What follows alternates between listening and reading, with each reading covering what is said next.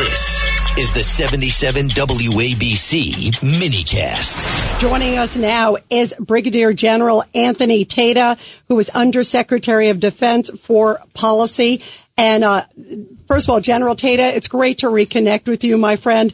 Um, what do you think is happening there in Israel? Because they are pounding now targets in northern Gaza. Uh, apparently, the biggest explosions that they have seen in the last 24 hours and they're also getting incoming. Uh, there was a hit. This was amazing. A Hamas strike hit an apartment building in Tel Aviv. Uh, where is this headed? Yeah, Avery, great to be with you. Thank you. Uh, well, first of all, I think the last couple of weeks, what we've seen is some immediate reaction uh, from the Israeli Defense Forces to reestablish the border, uh, help those that were attacked, and, and uh, sort of police up that. We, we got a bad connection. Hold on. Are we okay in the control booth? Yeah, we're just checking the connection there, General. Sorry about that. It sounds a little are a you little on a tinny. speakerphone? Yeah, could you get on your off the speakerphone if you are, General? Okay. Uh, sure. Hang on a second. Okay, perfect. General, can you hear us? I can. How's Much, uh, a little bit better. Yeah, for sure. So yeah, where do you think that are we, are we on the brink of a ground war? The, this, could this be the incursion?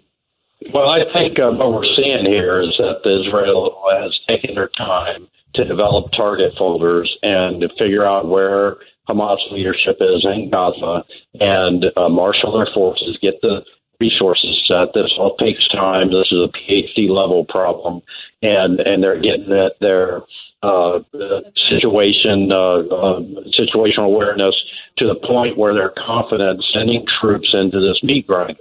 And so they've been destroying Hamas leadership, destroying Hamas air defense, destroying as much as they can so they can come into uh, Gaza, establish command and control bases, establish logistic bases, and begin to move very methodically through to be able to take some terrain, eliminate the, the, the terrorist threat, tighten up their logistics, and continue to move. This is not like a Call of Duty video game. This is flesh and blood going from rubble stack to rubble stack, high rise to high rise, tunnel to tunnel, and it's going to be a painstaking process.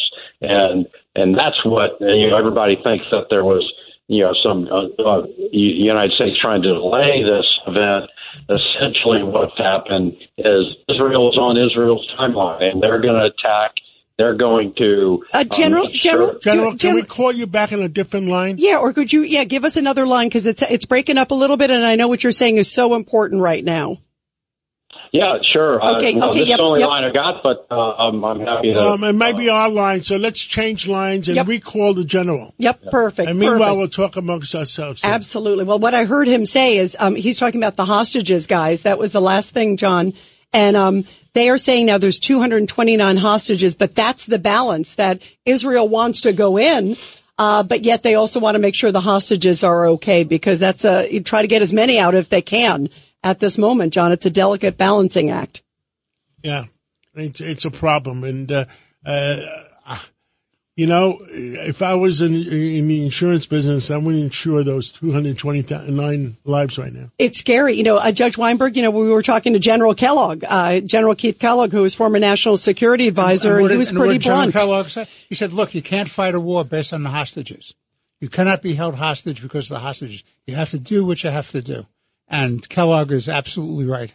Yeah, and uh, Governor David Paterson. It- It's very difficult to say that because obviously, if you're a family member of one of the hostages, or even if you care about human beings in general, but it actually comes down to that. And I think one of the problems in this particular conflict that's been exposed in the last three weeks is that we don't know what war is. Yeah, and it's going to get a mess. Uh, Your Highness. Your Highness, I understand you served in the army with the British uh, army. Yeah. And, and, and in my view, if if you're given a target, uh, so every unit should be given specific targets, and not go in just hell to leather and do whatever they can. So I think insurgenary targets go in, get somebody out, go back in again. That sort of thing is, in my mind, the best way because built up areas are not a good place to be with a lot of people. And um, Your Highness, you know, you you talked about also the strategics going in. What we've seen in the last, it seems like 48 hours uh, over there is that's what the Israelis have been doing. They've been doing sort of minor ground incursion. In the last uh, 24, they're really hitting the, you know, to the top. They've been hitting as many like Ham- Hamas intel operatives and locations and, and, uh, ammunitions depots we've been hearing in the last 24 hours. Do you believe that it, this is sort of the, the lead up to a major ground incursion, or do you think we're going to see sort of this back and forth as you're talking about?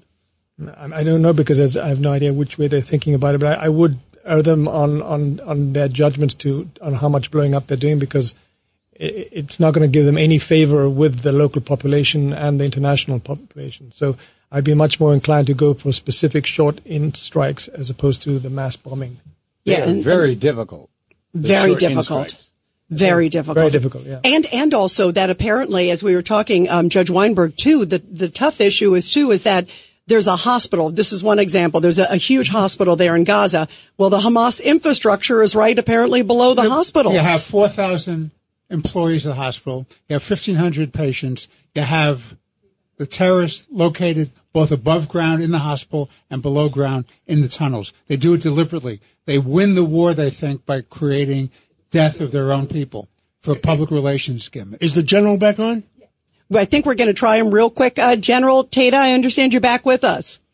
Well, yeah, I hope so. Yep. Oh, it sounds that's much very better. good. It's much better. Much yeah, better. much better. Sorry. I, so take it from here. Where do you think we are? Do you think we're on the verge of what could be a mass ground incursion, or do you think it's going to be a little bit of the back and forth leading up to this moment?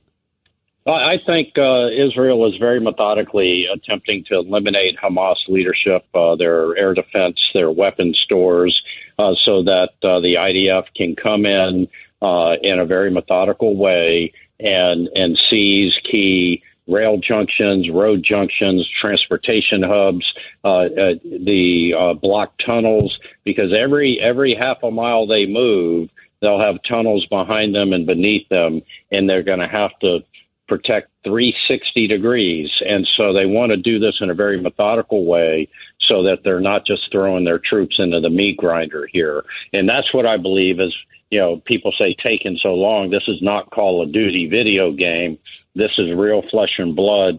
These are decision makers trying to figure out the best way what intelligence that they can lay in, uh, layer into this with human intelligence, imagery intelligence, signals intelligence, all of that uh, then helps them identify what's called intelligence preparation of the battlefield. Where are we? Where do we need to go? Where is the enemy the, the strongest? Where are they the weakest? Where are the command and control nodes? And all of this builds into a battlefield geometry that then you develop plans to be able to attack and and uh, seize the advantage. Uh, this is a really tough situation when you have rubble, you have high rises, you you have tunnels, and and you're fighting a three or four dimensional battlefield. Uh, meanwhile, you have to hold some forces in the north against uh, Hezbollah. Uh, you've got to worry about Syria. Uh, you even have to the far threats of Iran and potentially Turkey, and that's where the United States comes in, where we could be sending a much stronger message to Iran to be able to uh, uh, distance the uh, separate Iran from this equation. And uh, but you know, I feel I feel like. Uh, given this, the appeasement strategy that the Biden administration has been taking with respect to Iran, and and quite frankly, their equivocation on Hamas. Remember, the Secretary of State and State Department sent out some tweets. Hey, you know, both sides, you know, that kind of thing. And so yesterday was a sea change in this administration's uh, at least messaging on Hamas and messaging on Iran. Prior to yesterday, they were uh, soft on Hamas and not mentioning Iran. Uh, so they must have done uh, a poll or something that told them that they're losing support because I, I believe that's what fuels this president and this administration. The, the, Uh, world, is- the world is mad at them uh, that for doing nothing and allowing our troops, to, allowing but- our but, troops uh, to get but- attacked without reaction. Yeah, yeah, but but uh, at the end of the day, this president is craven. He cares about power. He par- cares about aggrandizing himself, and and and ma- he has to maintain political power to do that. Uh, uh, you can't convince me, as someone who served in the uniform for 30 years, that this president actually uh, really cares deeply about um, you know our men and women in uniform. What he cares about is the reaction of the people uh, to the men and women in uniform being uh, hurt, and so they've got to shore this up. And so you saw a sea change. They were lying to us about Iran, right? They knew this. They knew they knew that I'm, Iran I'm, wor- trained I'm, I'm worried. I'm worried our own people are lying to us. Uh, Judge Weinberg, we have time for one last question. Thirty seconds before we have to take a break. General, last night I was listening uh, on television. I saw you. I saw the whole discussion about the U.S. government trying to take the position. This was a distinct attack and retaliation against our bases. It had nothing to do with the Hamas Israeli war. How naive is that, General? We're really fighting In Iran. Yeah, we are fighting Iran, and Iran's fighting us. We know that, and and for whatever this fetish that uh, the Biden administration has with Iran, this infatuation, uh, giving them six billion, a billion per hostage. You think you think that Hamas is just going to you know hand over all these hostages and, and not use them in a psychological warfare manner? No. So we are fighting Iran, and and the question is, how do you uh, you walked us into this trap, Biden administration. How do you walk us out without getting into a world war? Exactly. It's the appeasement. The, the appeasement strategy is what led us here. They were wrong about Afghanistan. They were wrong about uh, Ukraine, Russia. Remember, they offered Zelensky a ride out on the eve of the invasion, and, and they were wrong about this. And they're, you know what? The fourth thing they're wrong about is the border. That hasn't come home to roost yet. Yeah, it is a mess. It really is. Well, General Anthony Tata, we thank you so much. Uh, your new book, by the way, appropriately uh, timed, Total Empire. Uh, check it out uh, because you write such terrific books, and we just appreciate you with your military background, General. Thank you. Thank you, General.